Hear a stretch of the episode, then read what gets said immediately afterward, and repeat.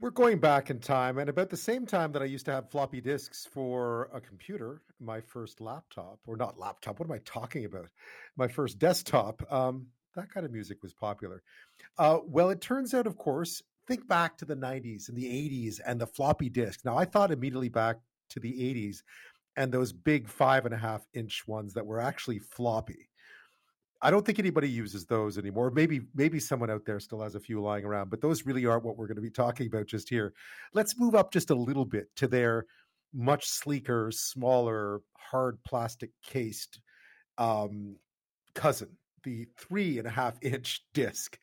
Um, if you think back to the 80s and 90s, those were still pretty common, of course, right? But then, like all things these days, it doesn't take long before things start to fade away a little bit, replaced, I guess, by CD technology. In fact, Sony stopped making those 3.5 inch discs, um, three and a half inch discs altogether, I think, in 2011.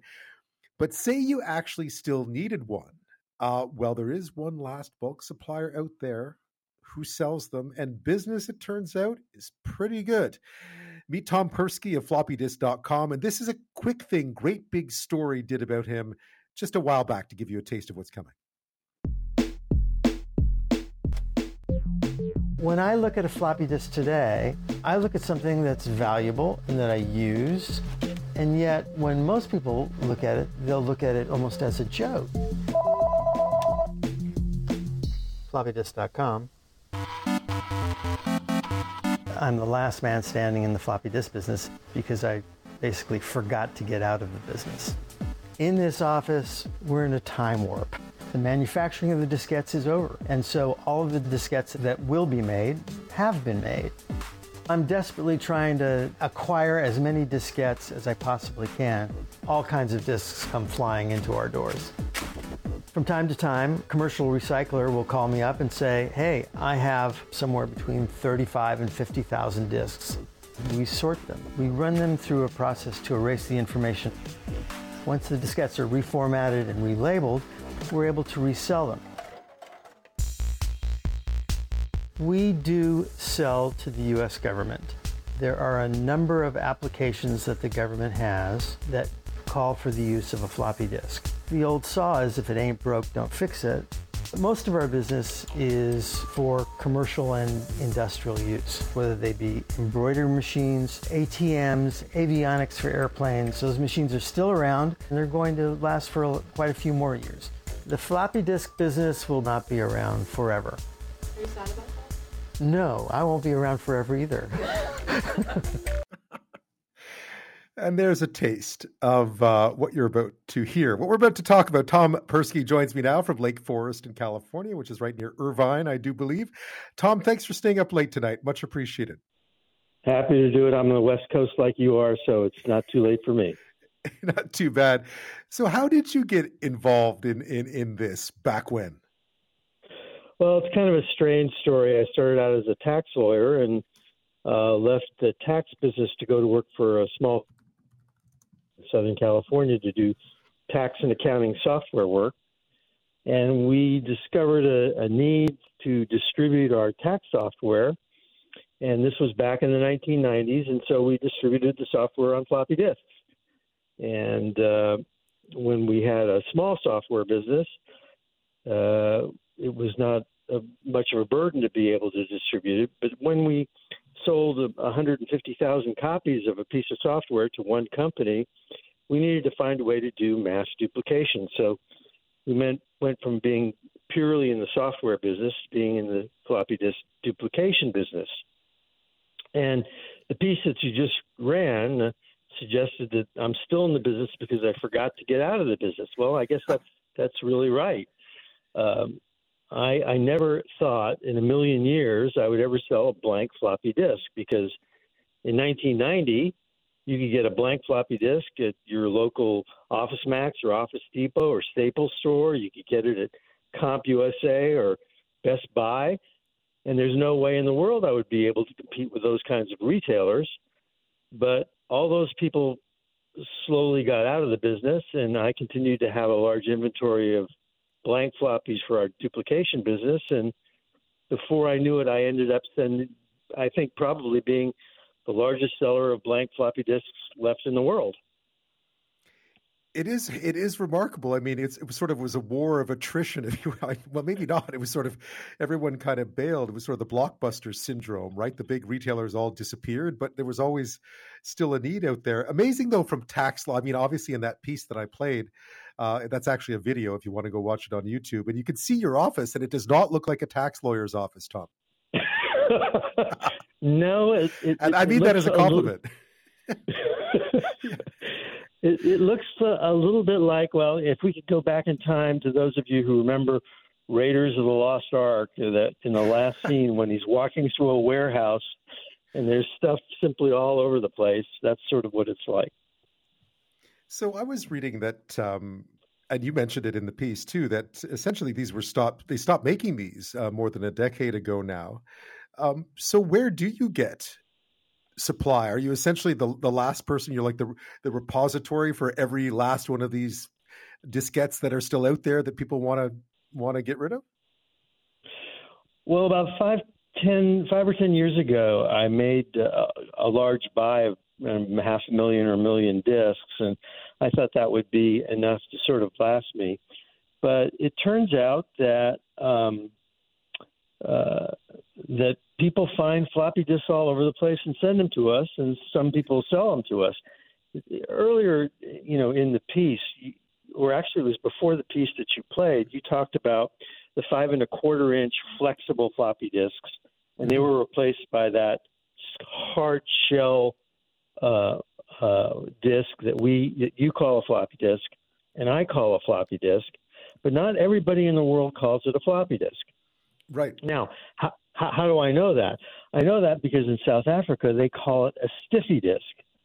Because stiffy disk. They wanted right. to, yes, they they wanted to make a distinction between the flexible floppy disk, which was five and a quarter inches, and the and the hard case disk, which is now. Why do I know that they're called stiffy disks? Is that three months ago, somebody from South Africa called me up and said, "You want to buy fifty thousand stiffy disks from me?"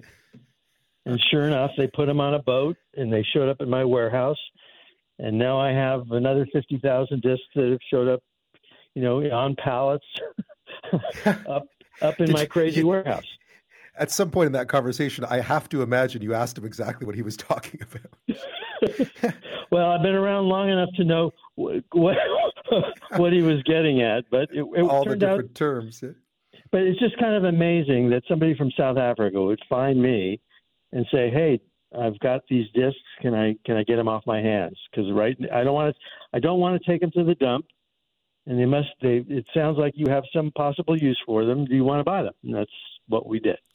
That's what you do. Um, and you managed to get a great domain name too, by the way. I mean, floppydisk.com pretty much says it all. So I think that must be a bit of the secret to your, bit of the recipe to success too. It must be well, in some it, senses. It, it's a little bit of an embarrassing secret because uh, back in the 80s and 90s, I was a little bit of an internet guy, and uh, I thought that the internet was something that really didn't shouldn't have been monetized. It was supposed to be free for everybody, and I got an email from somebody saying that they wanted to sell me the domain name floppydisk.com.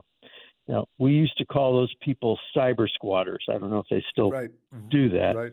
But but I thought I am not going to do business with a cyber squatter. And I turned to my wife and I said, "Can you believe some cyber squatters wants to sell me floppydisk.com? It's an outrage." And she says, "How fast can I pay the check?" she, so she helped me get my head out of where it shouldn't have been, and we and we got the domain name. And the rest is history. Um, I have many other questions. I mean, clearly, when you get these, you get lots that, that have data on them already. Do you have to? You must get some some unused ones, but I guess you have to erase all of them and repurpose them, right?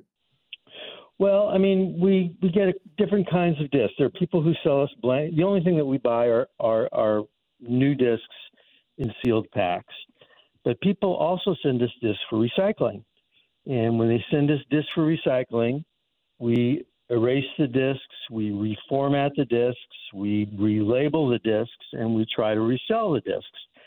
Now, some of those discs fall out and are uh, cannot be reused, and we try to repurpose those, repurpose those for other for other purposes. And in fact, there's quite a thriving little community of people who make things out of floppy disks, and uh, we have a uh, we have a large number of what we call promotional disks, non-working floppy disks that we sell to people that they use for all kinds of things. I mean, here's a crazy example. Are you ready for this? Sure. You can go to a tech, you can go to a tech conference now, right? And n- now that COVID is over, we can actually go back to conferences. Yay! Okay. So you go to your tech conference and you say, "Okay, I want my conference badge," and what they give you is a badge, which is a lanyard, you know, that would go around your neck, that slips through a floppy disk, and your badge is actually the label on the floppy disk. Wow.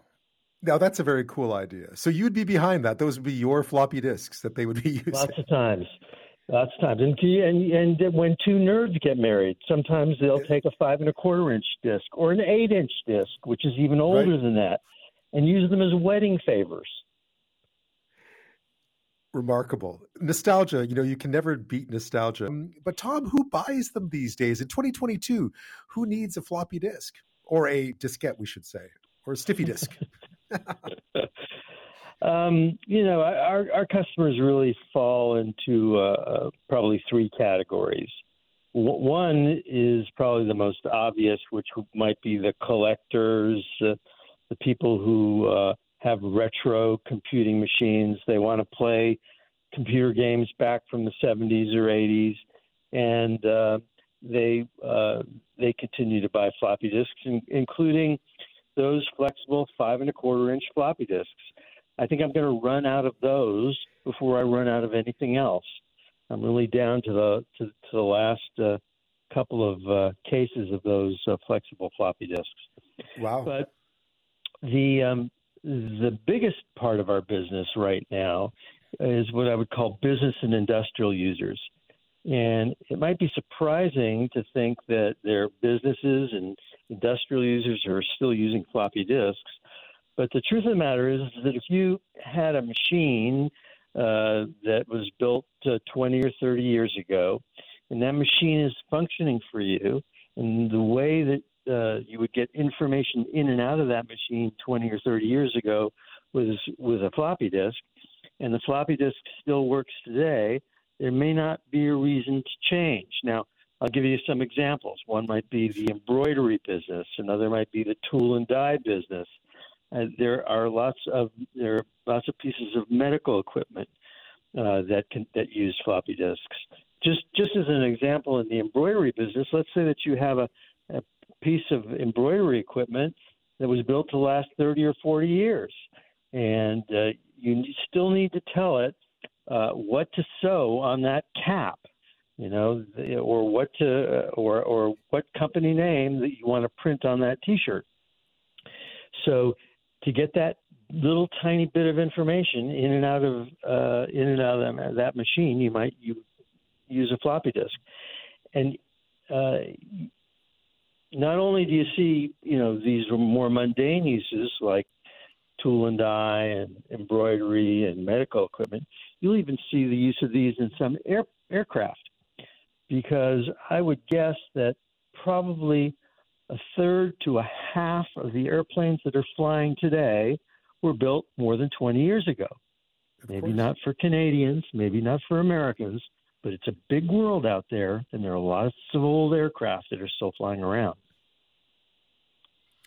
it's remarkable to think of all the things that were built to last and were obviously cutting you know they were they were cutting edge technology at the time using floppy disks or diskettes uh, but who knew who knew that things would switch and change and move around so fast that uh, you're right why would you get rid of a perfectly good embroidery machine just because you can't much easier to go find the floppy disk right yeah and and you know the, the reality is is that at least in my experience the floppy disk is a very reliable very well understood, very dependable, really not hackable way to get that information in and out of a machine. And so frequently, uh, it's really it's the best solution. Now, you know, a lot of people say, well, isn't a USB drive just as good? Well, probably is just as good in most cases. But if I had to bet my life on getting information off of a floppy disk that was 20 years old or off of a USB drive that was 20 years old, I would definitely go with a floppy disk. We we run a, a what, what we call our floppy disk transfer service, where people um, send us floppy disks that they have information on that they want to get off. So let's say that you had photos of your children or grandchildren that uh, you stored on a floppy disk and you want to get those off or you had the first draft of your novel or or dissertation or an address book or your mother's will uh, that was on a floppy disk and so people send us that data and we take it off the floppy disks put it on a usb drive or we'll email them the, the information so that they can get it and i will tell you you know my industrial customers are very happy that I can provide them with floppy disks for their industrial use. But nobody is happier than a grandmother who sees photographs that she took 20 or 30 years ago. And we consistently yeah. are able to get uh, files off of uh, off of floppy disks that were done in the 70s. And so, if you think about it, that's like you know what, almost 45, 50 years ago. It is. Uh, I would not. Yeah. I would not trust the USB drive for that or a CD for that matter. I don't. I don't. Or think. a CD because yeah, people because they tend to lose. Yeah. CDs are forever. No, I could say they're not. I own. I own. I own. I own many that aren't forever. Yeah. Yeah. Yeah. I, uh, they, they they do degrade. There's no doubt about it. Well, Tom Persky, it's been fascinating to find out so much about floppy disks. I'm glad you're still doing what you're doing, and that there are so many people out there. Is it about you sell about 500 a day? You were saying still? Oh, I think we're at least 500 a day, probably more. But wow. um, uh, we're going to continue doing it until we run out. Whatever that may be. And again, a nod to your wife. You can find Tom at floppydisks.com. there you go. Hey, thanks a lot for the call.